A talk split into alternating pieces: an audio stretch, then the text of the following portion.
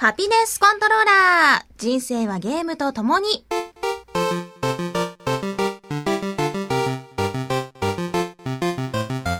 始まりました。久しぶりに始まりました。レベル95。皆さんお久しぶりです。えー、前回実は10月にハピコン更新しようかと考えていたこともあったんですけれども、台風でなかなか福岡に帰れず、断念し、ようやく11月、今日何日？24日 ?24。この日にようやくハピコンの更新をすることができました。えー、皆さん本当に間を空けてしまってすいません。それなのに、たくさん待っていてくださる方がいて本当にありがとうございます。さあさあ、じゃあいろいろとね、話したいことがあるんですけれども、まず住本さん。え？あなた今無職だとあー無職でございいう噂があるじゃないですか。はい無職ですどういうこと？あのまあ前の仕事を辞めまして。前の仕事というのはこの今放送しているラブ FM。はいはいはい、はい。で、えーそれから、まあ、しばらくお休み期間をいただいてたんですけども、ええ。あの先日、あの新しい任務をいただきましてですね、ええ。はい。あの提督として、あの毎日活動してるところですね。それダメなパターンじゃない？え、無職なうでしょ？はい。無職なうで。無、職なうでございますで、あの、なんていうの、あの、カンコレっていうやつ？をあこれをずっとやってんね。あのね ただね生活リズムは狂ってなくてねうん。ちゃんと朝早起きしてから遠征から帰ってくるカンムスたちをむ迎えないといけないんですよ。だからそれを迎えてよしよしよく帰ってきたなと。でその後にまあご飯の準備をしますよね。カンムスたちの。はあ。でもってもう一回出かけてもらってまあその繰り返しです忙しい日々を過ごしておりますよ皆さんこれがニートの実態ですよ。まさか、私が二十歳になった頃から、ラジオ放送など、地上波とかもね、一緒にやってきた、まあ仲間とも言える存在が、まさか今こんなニートになっているとは。おいそんなかわいそうな目で見んなよえ、本当にどうするのこれから？え、ってか、いやいやいの？なんかもう今、ラブ FM の社員でもないのにいていいの？このスタジ オに。大丈夫？ちょっと入りづらかったですよね。あなんかどうも不法侵入じゃない？お久しぶりですって言って。失礼しますって。あ今日収録できたんですよつって。何の？ってなるよね。あのーちょっとみんな知らないかもしれないですけどハピコンっていうのを細々とずっとやっててですね。ちゃんと知ってるよ、みんな。知ってくれてるよ。えええ、もうなんか心配だよ、本当に。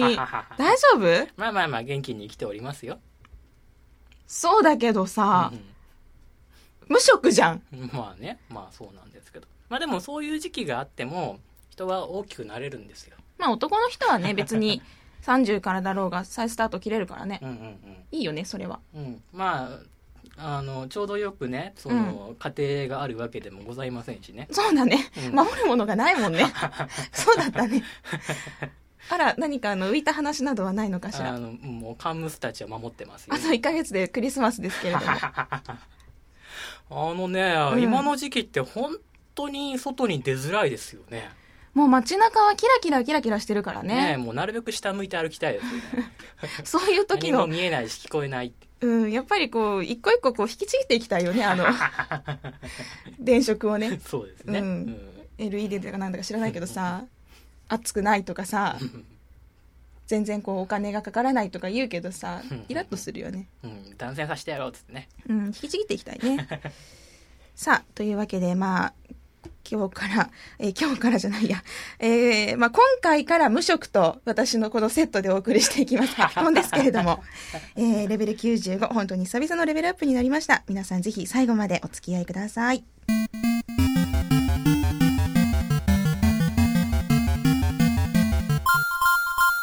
前回のレベル94はいつでしたっけ？もう3ヶ月以上前なんじゃないですかね。8月？とか？とか？かな？何月だ？まあそれぐらいだよもねう。記憶の彼方だよ。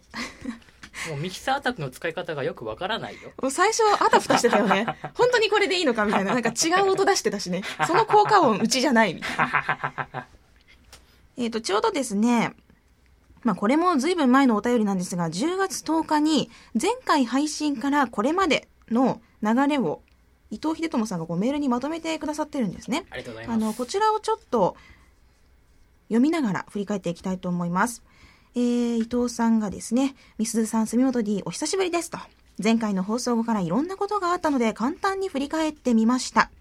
まず、一番最初に振り返っているのが8月8日です。おつまりこれよりも前にハピコンが更新されていたわけです。今見たら6月15日でした。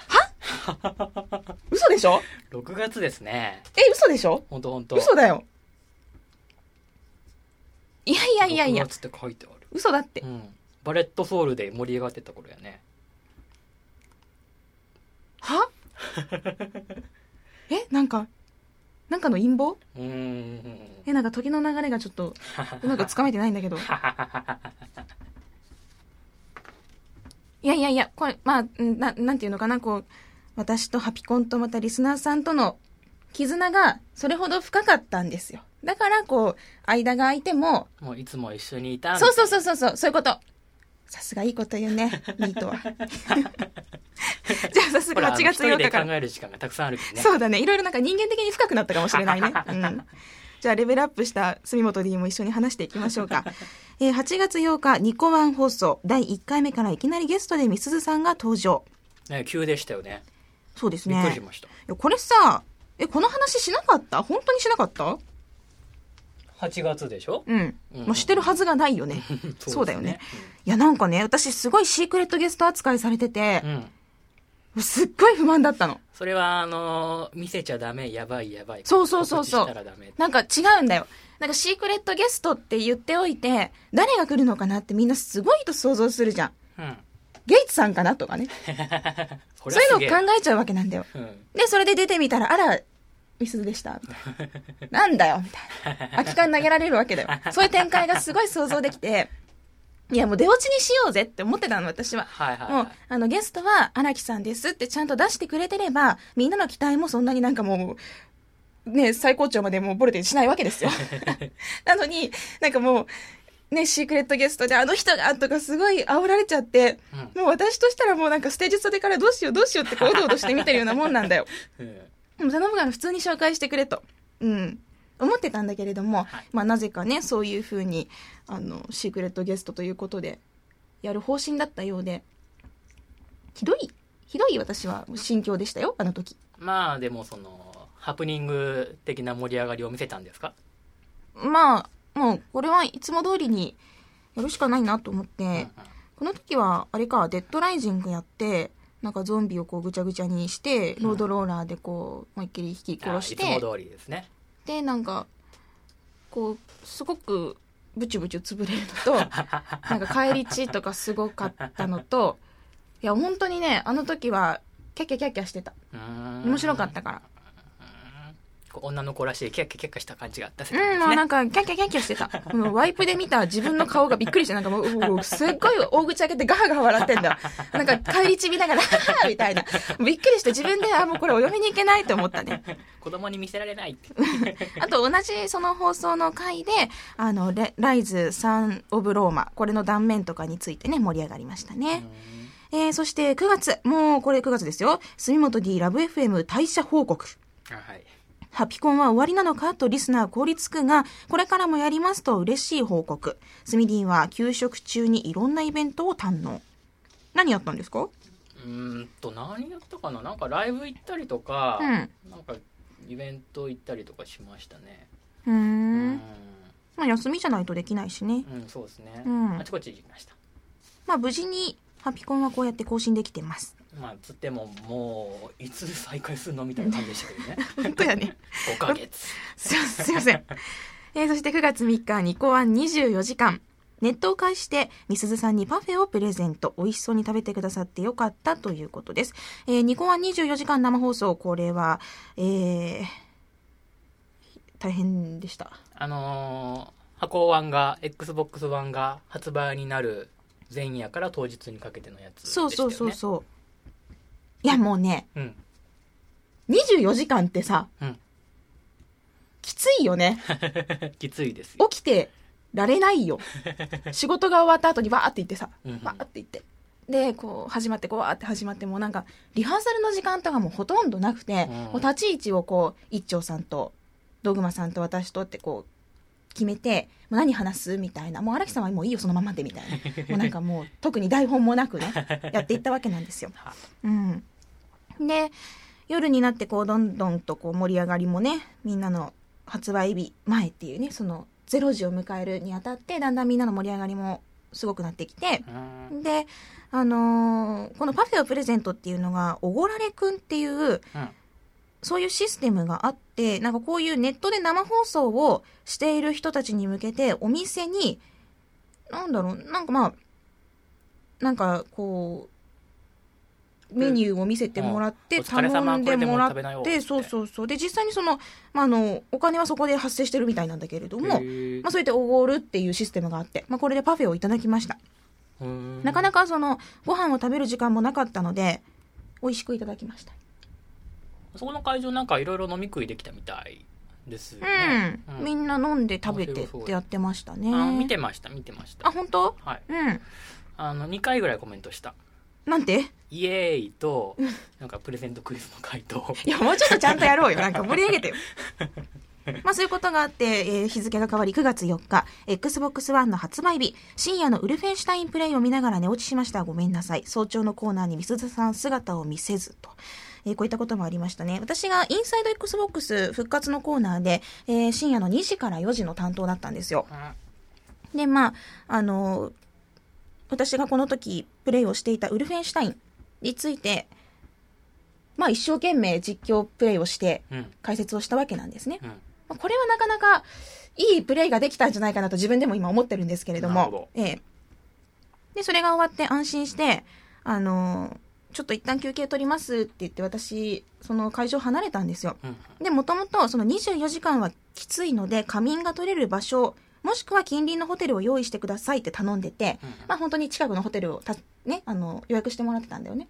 で、あの、朝5時ぐらいに ホテルに行って、で、あの、次のコーナーが、私のもらってたスケジュールでは、次のコーナーが、なんか、8時とか9時だったんだよね。ほうほうほううん、だから、まあ、お風呂とか入って、まあ、結局2時、1時間は仮眠が取れるなと思って、そのホテルでも本当にたった1時間寝たんだよ。うんで、ああ、もう朝や、いいかなと思って、携帯見たら、一丁さんから、うんお主出番飛ばしとるぞって、ツイッターで入ってて、は、何のことみたいな。いや、私何も知らないからって思って。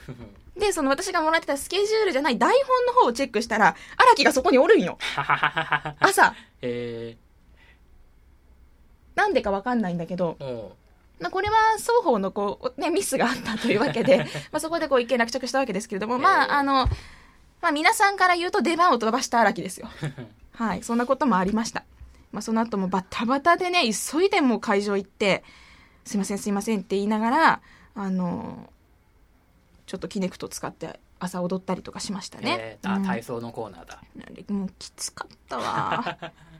ええ本当に。全然爽やかじゃない 本当。えーそして、えーワンちゃんがうちに届いたのは19時過ぎ、ニコワンのエンディングを見ながらセッティングと、ええーー伊藤さんがね、おっしゃってます。私もこの朝踊った後に改めて家に帰ったんですよ。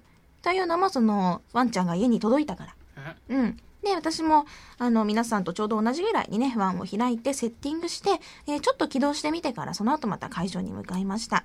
まあ、こういったね、いろいろあった24時間生放送でしたが、まあ、結局の、結局ね、楽しかったから、うん、よかったなと思ってます。えーそして初期設定で地域をアメリカにして設定を行ってしまうが、そのおかげでフォルツァモータースポーツ5の、えー期間限定で無料で遊べる版を日本より先にダウンロード、LR トリガーの振動に感激と書かれてますね。これ体験しました ?LR トリガー。1のコントローラー。いや触ってないですあれ ?1 持ってたっけ？持ってない持ってない。あれ私ね、か、もう持ってる体で話してたよ、今。え、まさかお持ちでないの？持ってないですね。まだ持ってない人がいたの？はあ。日本で？うん日本で。ワンを？ワンを。お持ちでない方が？そうなんだ。ここにいらっしゃる。なんと恥ずかしい。うんの無職なのでそうだね。ごめんね。そうだね。9月に無職になったもんね。まあ、なかなかそんな余裕ないよね。えー、でもびっくりだよ。なんかもう、お餅の手でお話を進めてましたから、私。あ、そうなの。LR トリガーがね、あの、トリガーにもこう振動のつ機能がついててですねアクセル思いっきり踏むととか、こうなんかブレーキかけるととかでね、こう、ブルーってなるんですよ。振動って大体こう握るグリップのところにあるものなんですか、それだけじゃない。おーまあこれは買ってみてからのお楽しみですね。ねえ、だってこれ無料で体験できたんだよ。おいもう、なんだよ。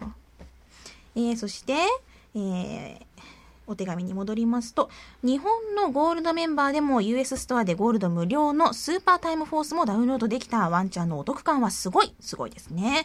また、 Kinect Sports Rivals、Kinectで顔を読み取ってできたアバターがリアルすぎ、フレンドさんと私を含めメガネ率が高しと。私ね、あのね、あの、 Kinectっていうかその Oneって、電源入れてソファにこうドカって座ると、みすずさんこんにちは。ってこう顔を読み取って認識してくれるんだよ。うん。ではもう前はいつもいい子だなって思うんだけど、すっぴんでね、すっぴんでね、ソファに座ると認識しないんだよ。これどういうことだと思う？骨格とかさ、そういうのをね、ちゃんと、あの、判定してるんだと思うんだけど、例えばその骨格とか目、鼻、口の位置とかをね、認識して、それでちゃんと、あ、この人は荒木美鈴だなっていうことを認識してくれてると思うんだけど、え、そうそう変わらなくない？普通。すっぴんだともう一切認識しない。本当だよ。本当に。もう手動でやらなきゃいけないの。いや、確かに私はお化粧に40分から1時間かかります。はで、あ、すごいね、整形みたいだね、とか、あの、本当に絵心があるね、とか、キャンパスにそうやってね、あの、いろいろこう、うまく描けるのってすごいねって言われたことはありますよ。あ、うん、それは褒められてんのか褒められてる。なあとはいえ、とはいえ、とはいえまさか、キネクトちゃんまでが、こうとは思わず。あわかんないなんてまあ、これはちょっとね、改良を求めたいところですよ。ちょクレーム入れとこう。なんかすっぴんとか認識してくれないんですけど、本当おかしいよね。うん。まあ、私はそれぐらい顔が変わるってことで、お化粧上手なんですよ、私。あのね、女性が全員が全員ね、すっぴんの方褒められて喜ぶと思わないでくださいよ。私ね、化粧後の顔の方が断然褒められて嬉しいんですよ。うん1時間かけて頑張ったものを、いや、すっぴんの方がいいとか言われたら相当冷めるからね。なので、あまりにもこうなんか化粧薄い方が可愛いよとか、軽々しく女性に言うのはやめた方がいいと思います。気をつけますまあ言う機会少ないと思うけど。いや、これ本当ね、私はもう化粧後の顔の方が自分の本当の顔だと思ってるので、ええ。ね、何の話や。はい、次。えーと、Xbox フィットネス実写のお姉さんのビデオが流れるので、Your Shape Up と比べてきつくてもなぜか途中でくじけることがないと。まあこれは私やることがないのでちょっとスルーで。私運動嫌いなんでね。えーそしてはいやってきました。東京ゲームショウ。東京ゲームショウ、みすずさん壁ドン体験で胸キュン。また、ニコワンで、えー、みすずさん朝から大活躍。サンセットオーバードライブ、バイオハザードリベレーションズ2で華麗にプレイしてメーカーの人たちをうならせる。東京ゲームショウは、あのービジネスデーはステージがなくて、ステージっていうかその見せるものがなくて、で、あの、一般公開日の2日間、私 MC として担当したんですよね。ううん。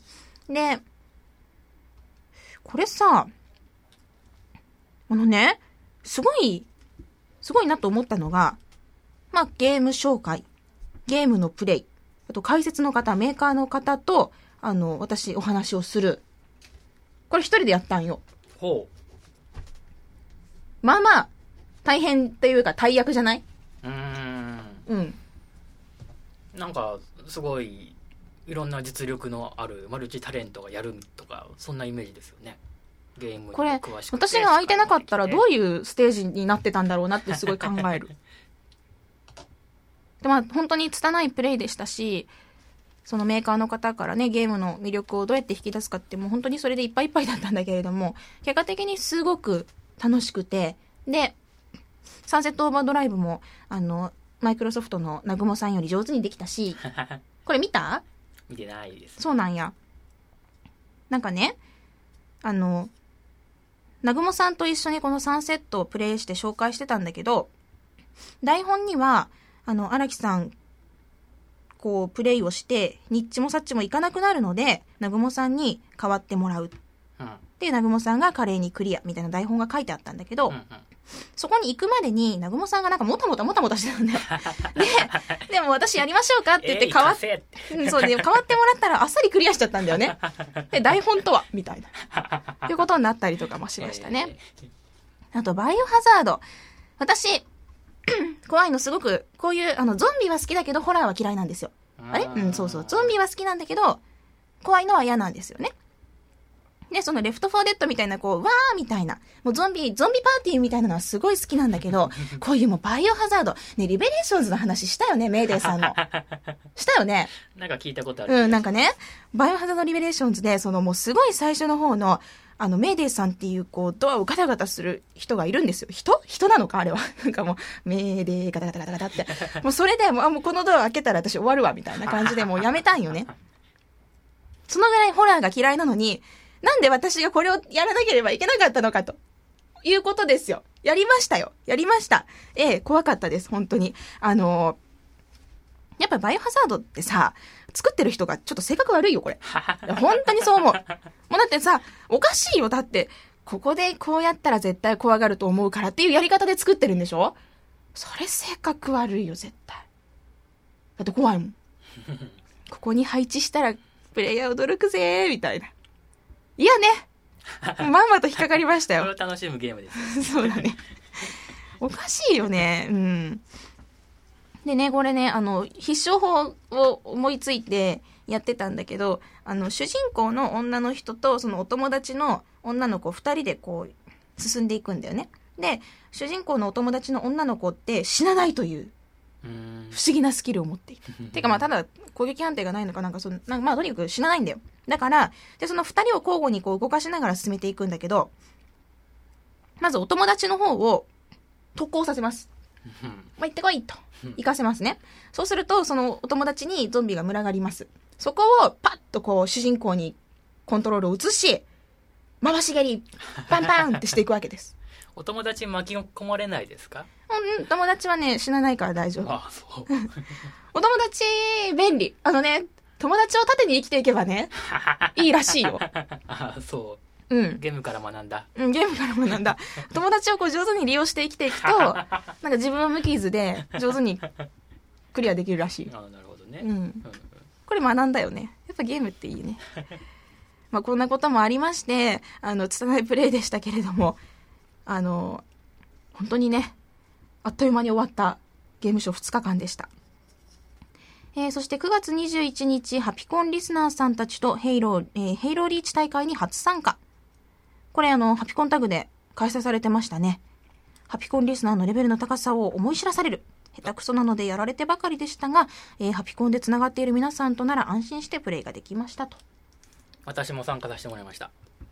え、そうなの？うん。あの、そのちょっと前に、ヘイローリーチあるから、うんうん。えーやってみて、ねって、うん。誘ってもらってですね。うん。で、その前後にヘイローリーチやってたんですけど、へまあ、みえん。な強いしね。え、何役おとり役でやったの？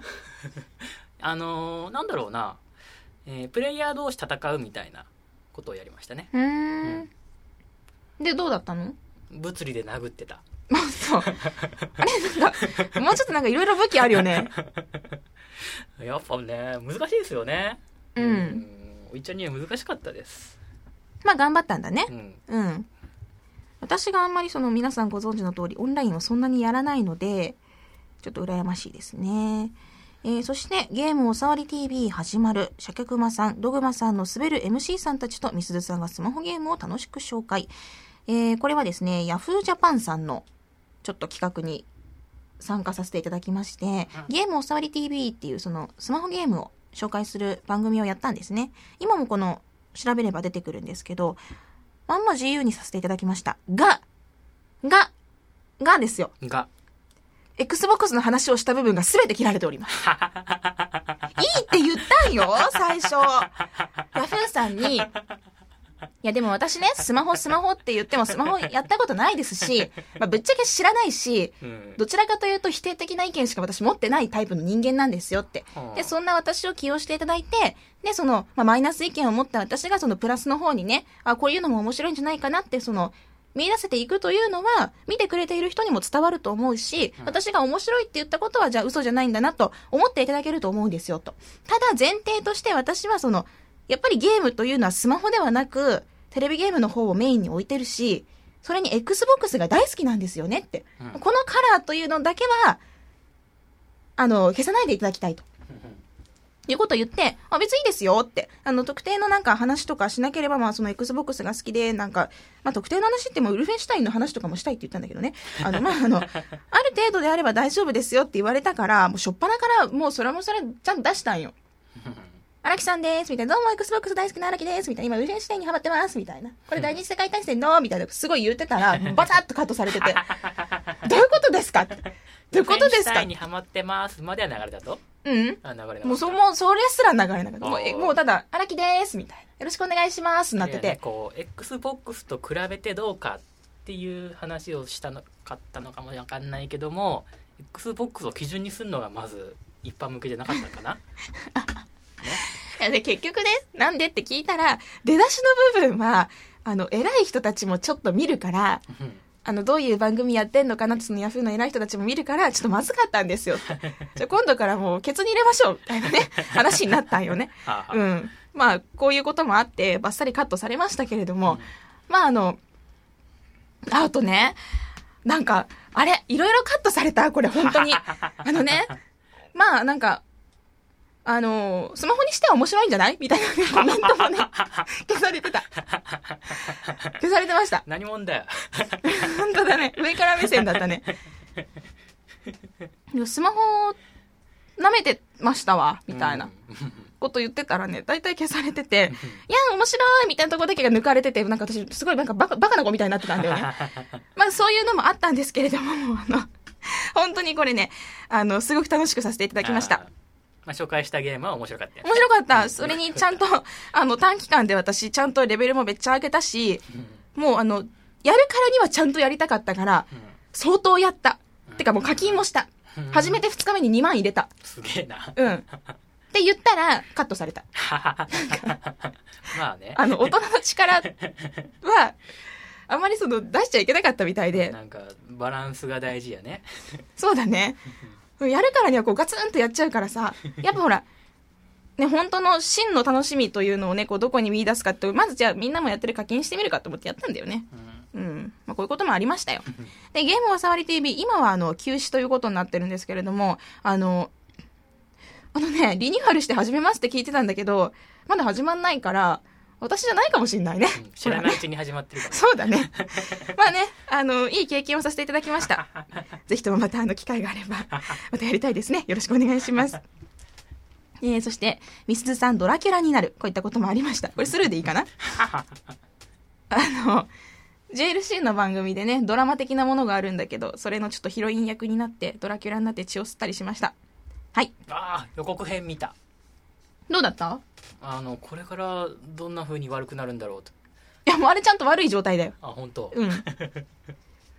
そうか、うん、ドラキュラになりましたね。どこで見れるんですか？JLC に加入していただければ、ああなるほどはい、再放送でご覧いただけます専。門チャンネルに入ればもしくは半年ぐらい経つとニコニコの JLC の方にも上がるかもしれないね。へえ、うんえーそして10月1日、みすずさん再生医療の素晴らしさを伝える。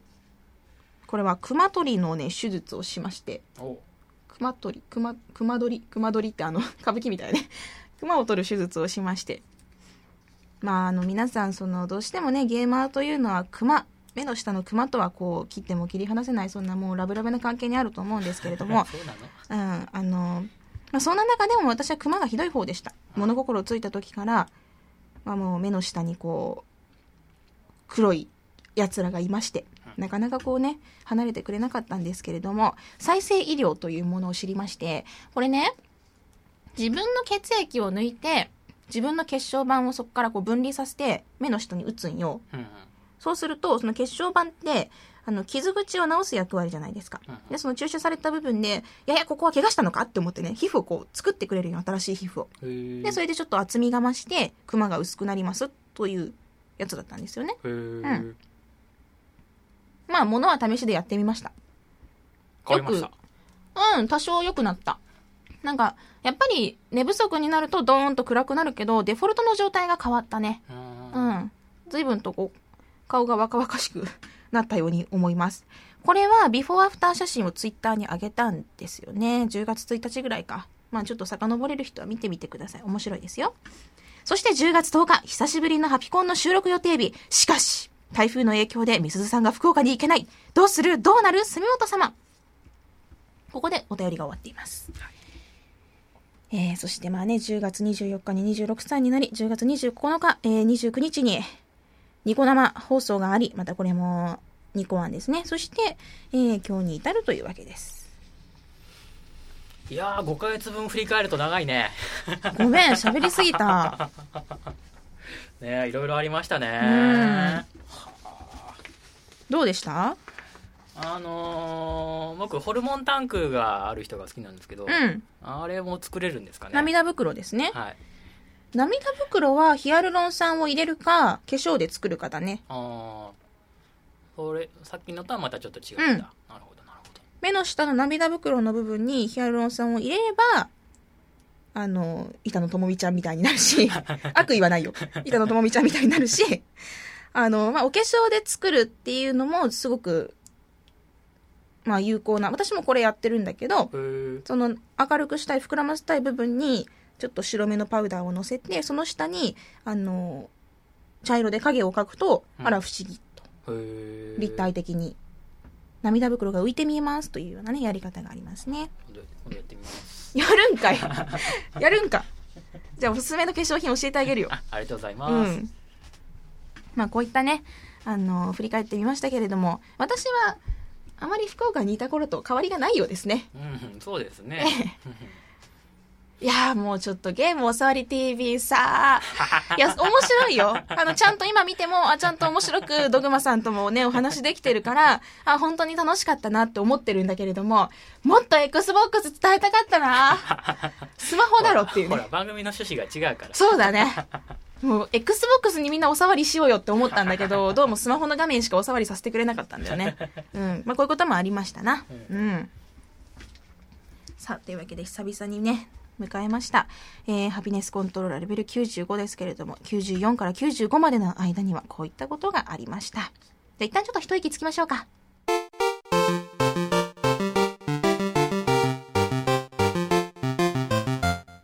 4つ数える。息を吸う。4つ数える。息を吐く。まあ、ちょっと落ち着いて話そうかなと思って。もうどうしました？どうしたんですか？急にいやいや、これはあのゲームの、あの主人公のあのセリフですよ。はウルフェンシュタインのブラスコビッチさんの心を落ち着かせる時のセリフなんですけれども、あのね、ウルフェンシュタインもずーっと名前出してるけどさ、本当に私、ここ最近で、まあなんか、本当にハマったゲームなんですよ。あうんこんなにハマったのって久々だなって思うようなゲームなんですけど、えー、まあ先日と言いましても10月末のニコワンでこのウルフェンシュタインについて実は私、ニコワンの生放送中にちょっとレビューをしたことがありまして、えー、ちょっとそれが志半ばで終わってしまった感があるんですよね。あわかりますわかります。ご覧になりました？もう見なくても想像がつきますよね。あのね、あの最初、荒木さんゲームなんかこう、Xbox One について話す10分って枠があって、うんえー、10分なんて私そんな話せないですよ って言ってたんだけど、その後一生懸命お弁当食べながらこう びっしりこうウルフェンシュタインのどういうところがいいのかとか、どういうところが魅力なのかみたいなことびっしり書いて、喋ってたらなんかすっごい10分ってあっという間でね、うん終わってたんだ、時間が。で、なんかカンペでもう終わりですみたいに出されて、なんかもう、ね、こう、不完全燃焼で終わってしまったということがありまして、まあ、ちょっと改めてそのウルフェンシュタインの魅力について、ざっくりとね、今度は本当にざっくりとちょっと、ハピコンの中でちゃんと話をしようかなと思いました。えーと、ニコワンのそのウルフェンシュタインのレビューをした回というのはタイムシフトで今でも見られるので、まあ、大まかな方はそちらをちょっとご覧いただければと思います。えー、ルフェンシュタインというのはですね、FPS のゲームなんですけれども、第二次世界大戦でドイツが勝っていたらという、イフのストーリーなんですね。面白くない？もうここで面白くない？うーんパラレルワールドだそうなんですよ。イフの世界なんですよね。で、なんとアメリカが敗戦国です。ほアメリカが核を落とされてます。で、そんなアメリカ人の主人公がレジスタンスとなって、こう、あの、ドイツをね、こう、こうね、シャッシャッパッパッ、ドーンってしていくようなゲームなんですよ。まあ、ドイツとは言ってますけど、あれですよ、あの、世界一ってこう、ほら言う、あの、ナチスっていうね、いうあれなんですけれども、なんかあんまり言っちゃいけないらしいから言わないんだけど、うん。まあ、そういう世界観なんですね。で、あのーもうなんかね、ちょっと、あ、どっから話そうかな。どれ話してもネタバレになるのが辛いんだけど、あのね、もうじゃあもういいや、もうざっくり同じこと話そう。あの、ウルフェンシュタインってゲーム性として新しい部分って本当にないんですよ。もうみんながやったことがある FPS の操作で、もうみんなが知ってる、あの、戦い方であって、その、そういうところに真新しさって一切ないんですね。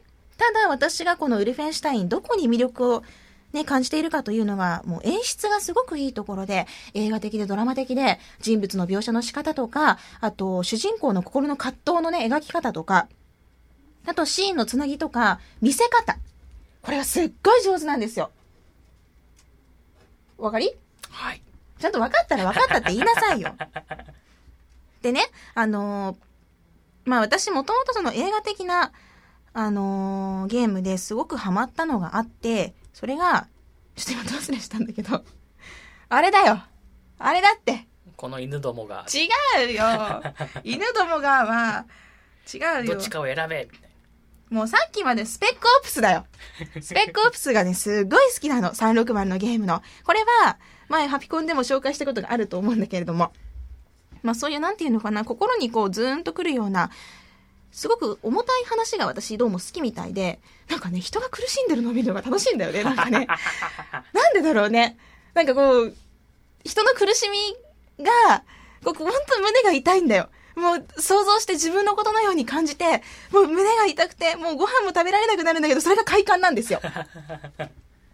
わからないんだけど、そういう快感を与えてくれたことで、まあウルフェンシュタインが好きなんですけれども、あのー結構本当にずーんと重かったりとか、人のね、描き方っていうので、こう、ドラマを感じたりするんですけれども、まあ、ゲーム性として新しいところはないってなんかこうディスったように聞こえたかもしれませんが、これは逆に言うと、あの、まあ誰でも手軽に始められる、その、新しい操作がいっぱいで難しいということがなくて、狙って撃つ、武器を変えて撃つと、本当にわかりやすい操作なんですね。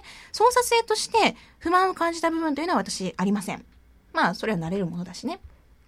で、あの、オールドタイプであるからこそ、オーソドックスであるからこそ、誰にでも馴染むというね、操作性になってます。で、それにおい、それにプラスしてその演出がいいというところで、本当に、どんな人でも FPS 初めてっていう人でもちょっとやってみてほしい。そんなゲームなんですよね。ストーリーも最後まで、こう、おーっと思わせてくれるところもありますし、なんでそんなに好きなのかちょっとわかんないけど、なんか好きなんですよね。あの、なんだろうね。なんかこう自分の中でこうピタッとはまるものがあったんでしょうけれども、その一つのピースが多分主人公のかっこよさなんですよ。もうごっついね、ブラスコビッチさん主人公、もう本当になんか寡黙なおじさんなんだけど、あんまり喋らない人なんです。私ね、主人公がこうペラペラペラリーノって喋るのあんまり好きじゃないんですよ。もうお前は黙ってろって思っちゃうタイプで、主人公イコールこう、私なの。うんミーなの。これは、もう私の意見がありながらこう進めてるわけなんですよ。だから、あんまり主人公に、こう、俺はこう思ってるとか言われると、いや、私違うしってなるわけなのね。だから、あんまりその多くを語ってほしくないんですよ。でも、ブラスコビッチさんはあまり喋りません。ただ、ただ、結構あの、最古な部分がありまして、あまり語らないけれども、そのドイツに対する怒りっていうのがすっごいあるんですよ。その、わかりやすく、クソみたいな、こう、バーンとかはしないんだけれども、静かにこう、ドイツに対するすっごい憎しみをね、その炎を燃やしてるっていうのが伝わってくるんです。惨殺の仕方とかもね、すごいんですよ。そ、そ、そこまでしなくてもって、そう、私が思っちゃうぐらいに、まあまあその怒りっていうのをこうね、煮えたぎらせながらこう生きていってるわけなんだけれども、まあそういう寡黙な主人公がね、すごく好きで、で、その中でもそう印象的なセリフっていうのが4つ数える息を吸う、4つ数える息を吐くっていうので、もうすごくこう、ひどい選択を迫られた時にも、まあ彼はこの言葉をね、つぶやきながら心を落ち着かせて、いつか絶対復讐してやるっていうその炎を燃やすわけなんですね。まあ、この主人公が本当に魅力的で、まあ、わかった。主人公がタイプなんだよ。うん好きな男なんだよ。うんだから好きなんだよ。ちょっと今話しながら分かった。そうそうそう。まあ本当に魅力的な主人公なんで、ぜひ、私、こういう男の人が好きなんだなっていうのを 見てもらえたら、もうガチムチのなんかおっさんなんだけど、ぜひとも見てもらえたら嬉しいなと思います。ウルフェンシュタインは全てシングルでマルチという要素はありません。もう全部キャンペーンモードのみで、うん、そうそう、マルチ要素は一切ないんですよね。なんで自分の好きな時に好きなタイミングで、まあ好きなように進めていただければと思います。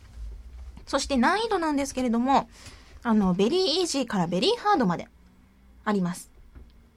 なので、初めてプレイするという方でもベリーイージーだったらすごくやりやすいと思います。ただ、ベリーイージーだからといって、無鉄砲に敵の前に行くと死にます。もう、無双ができるっていうわけじゃないんですよ。ベリーイージーでもちゃんと丁寧に遊んでくださいねっていう、まあそういうゲームなんですね。いや、もうウルフェンシュタインはほんとね、もう隅々まで丁寧に作られてて、なんかもうね、ブラスコビッチさんもかっこいいし、あと、吹き替えも私好きだったよ。ぜひとも楽しんでほしいな。もう1960年代のドイツっていうか世界にはないような技術もね、たくさん出てきます。ビルよりも高い、でかいロボットとかがねは、あドシーンドシーンって歩いてんだよ。ロマンを感じますね。あの、まあね、こういうレトロ、レトロさと新しいものが組み合わさったのってこう、一定数好きな人がいると思うんだけれども、ぜひとも体験してもらいたいなと思います。そしてこんなウルフェンシュタインも私は実績コンプしました。実績1000になってます。まあ振り返ると、実績1000にするのも大変だったんですよね。えっとね、例えば、うん、まあ何よりきつかったのはやっぱり、ベリーハードでゲームをクリアするっていうユーバーヒーローっていう実績かな。これね、実を言うと、最終章だけベリーハードでクリアをすると、なぜかこの実績が解除されるんですよ。まあ、これは実績ウィキにも書いてあるんで知ってる人も多いと思うんですけど、ただこの最終章だけっていうのもね、まあまあきつかったよ。うんうん。まあ、ボスがいるからね、最後はね。もう泣きそうだった。深夜2時とかになって、でも次の日私仕事なんだよ。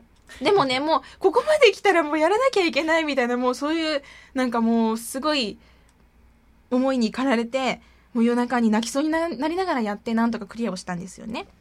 最終章の最後のチャプターだけを、なんか最後のそのチャプターっていうか、最後のチェックポイントだけをベリーハードでやればいいっていう人もいるんだけど、私それができなかったから、結局その最後の章を1から最後までやったんだよね。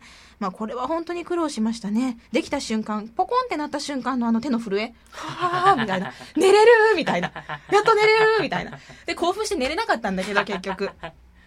まあこういう実績のね、楽しみ方って本当あるよね。あと難しかったのってあったかなないな。ないです。あの、実績戦割とね、普通にプレイができる人であれば、楽しくうんクリアができるんですよ。まあただ、選びたくない実績というのはありました。序盤で。この実績は開けたくないなって思いながら開けてしまったのがまあ2周目にあったりとかしてね。まあこれはぜひともやっていただきたいんですけれども。ええ。あ、ワンちゃんお持ちでない。お持ちでないお持ちでないか。お持ちでないでしたらちょっとあれやね。あと収集実績もあるので、あのーまあ、時間のある方はぜひともね、ウィキとか見ながら、全部アイテムも収集してほしいなと思います。私何周やったかな？何も見ずに、まず一回クリアをして、で、収集で、また一回クリアをして、で、ちょっと別のパターンを見るためにもう一回クリアをして、で、最終章を何回も何回もこうチャレンジするっていう感じで、まあ結局すごいプレイ時間長く遊んだんだよね。ううんん。実績まで含めて、まあ、楽しかったなある程度だったらポコポコポコポコ次々に解除もされるし、うん。ほんと、なんでこんなに好きかわかんないけど、なんか好きなんだよね。で、ウルフェンシュタインは Xbox One だけではなく360でも発売されています。チャンスあるじゃん。うんちょっと待ってね、今ちょっと値段調べるね。ただ、360版が結構高騰してるんだよね。ああそうなんですねちょっと待ってね。アマゾンちゃんで見ると、えー、ルフェンシュタインのワン版が6552円。在庫ありだったよ。お買いなよ。そして、ですよ 360版は1995円。おお1点在庫ありだってよ。買いなよ。な買いなよ。いや、まあ、なんかね、ウルフェンシュタインって、360版って、本当にもう限られた数しかどうも出荷しなかったという噂があるんですよ。それこそ1000本とか2000本レベルの。へえ、ん1000本と2000本ってまた偉いさやけどさ。プレイステーション版とスーパーファミコン版と両方出してスーパーファミコン版高いみたいな感じですねプレイステーションとスーパーファミコンを一緒に出すってそれ逆に両方とも欲しいけどね。どこまでこう、どういったアレンジをしてデフォルメしてるかとかさ。うんえー、ね、まあちょっとレアになっちゃってるんですよ。その出荷本数が少なかったことで。私どっちも持ってる。あ そうん。うそうなんだ360版の方の実績も解除しようとしてる。360が先に発売されたんですか？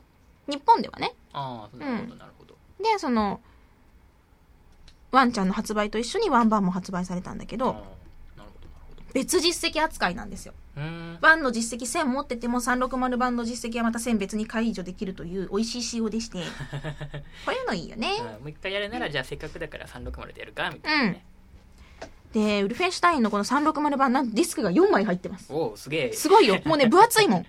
ゴッてこう、分厚くてゴッ、てしてて、こう、バカって開いたら4枚入ってんの。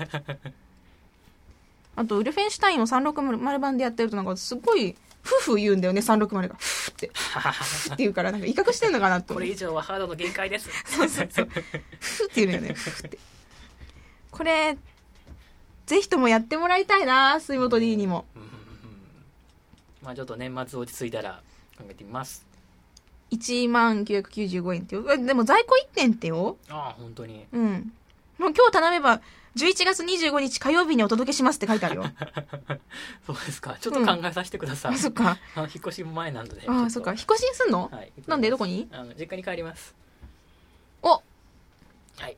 家を引き払って。家を引き払ってあの同じ福岡市の実家に帰ります。え、お家はキネクトできる？ああできますよ。そうですね。持ってったらいいかもな。ほらお母さんとかにフィットネスやってもらったらいいかもしあ、そうだね。れないうん。うん。ぜひとも家族で、ウルフェンシュタインをはい やってみてください。はいいやー、もうね、なんでこんな好きなんだろうね。スペックオプスが私の中での最高峰なんだけれども、そのドラマ的、映画的ゲームっていう中ではね。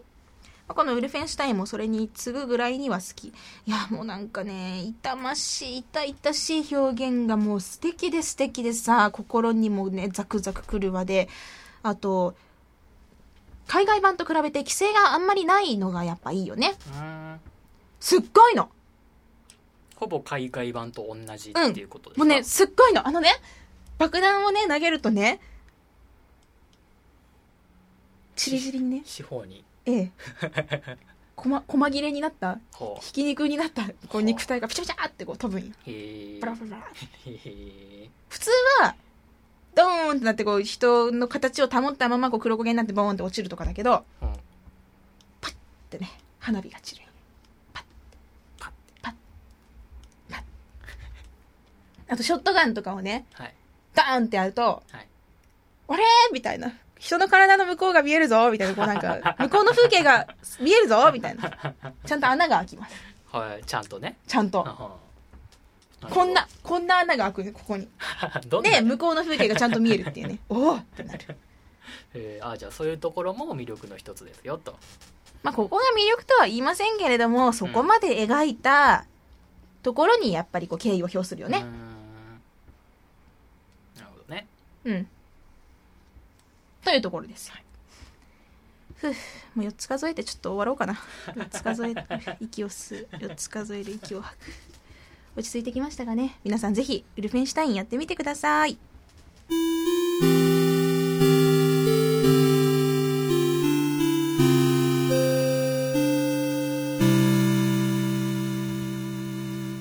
というわけでそろそろちょっと東京に帰る時間が やってきてしまいました。忙しいなうん。つかの間の帰省でしたよ。えーもっと話したかったな いやでも相当話しましたよ。えーもう全然時間足んない。1時間に入んのかなこれ。相当話したよね。ですです。もう頑張ってまとめようと思ったけど、詰め込みすぎてしまった。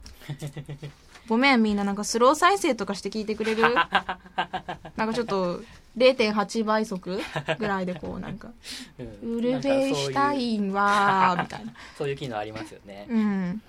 ごめんね。なんか伝わらなかったらごめん。なんか本当に寝る前とかに聞いてくれてる人がいたら目が冴えちゃうよねごめんね頭使っちゃうよねまあちょっと久しぶりなんで許してくださいでも楽しかったねうん。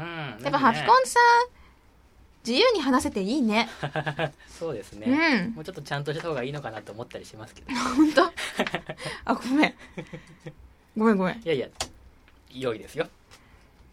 えでもここまでこういうノリでやってきて今更なんかじゃあシャキみたいないやいや、ゆったりゆったりやりましょそうだよね。う。はい。言いたいことを言えるのっていいよね。うん。いいね。スポンサーもついてないしね。いいのかな？好き勝手言えるよね。そうね。スポンサーはそれはもうつくに越したことはないけれどももう今更つくわけもないですし。うん。あと半年更新をサボったら多分消されんじゃねえのかな？何が？わかんないけどね。あこれもう更新がないから、うん。終わったんだな。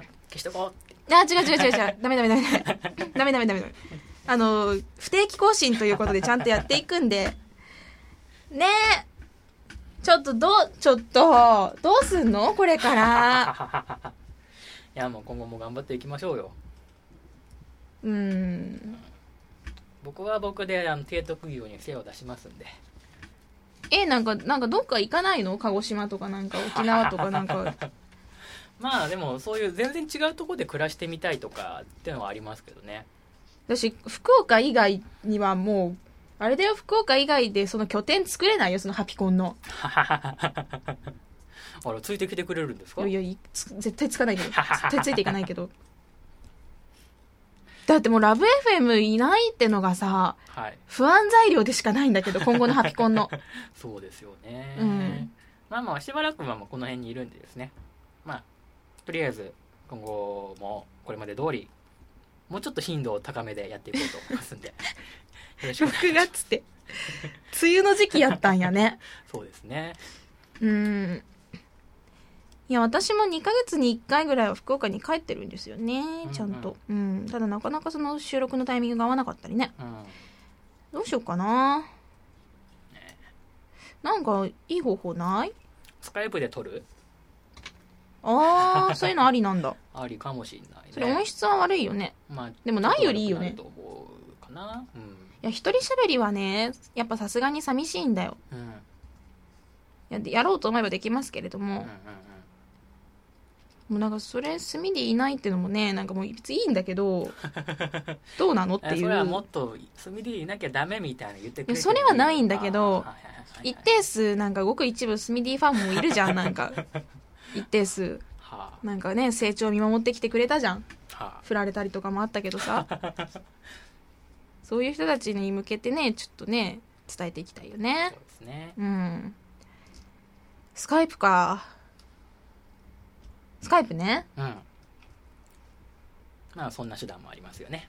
それだったらスタジオにスミディいなくてもいいわけ？うんうん。この自宅 to 自宅でいいの？自宅 to 自宅で。そっか。うんうんうん。うーん分かった。はい。まあやっと95ですよ。できればねもっと頻繁にやっていきたいですね。ただハピコン久々に収録しますってツイッターでつぶやいた時にたくさんの人が反応してくれてもうほんとなんか涙ちょちょぎれそうになった。もうなんかこのこの番組をねこんなに待っててくれてる人が変わらずいることに本当に感謝だなと思って。うん。だってさ私が360とかの仕事できてたのもこうやってなんか支えてくれる人たちがいたからじゃん荒木さんぜひともみたいにふうに言ってくれた人もたくさんいたしねその最初のインサイドの時にインサイドのタグ宛てに荒木さんよかったですって言ってくれたメールとかも本当にたくさんあったらしいのね。うん、まあこういう人たちがいたからなんだよなって思うと嬉しいですよね。なんで、まあスカイプか。ちょっとスミディの今後とかも相談しながらやっていきましょうかね。はいうん。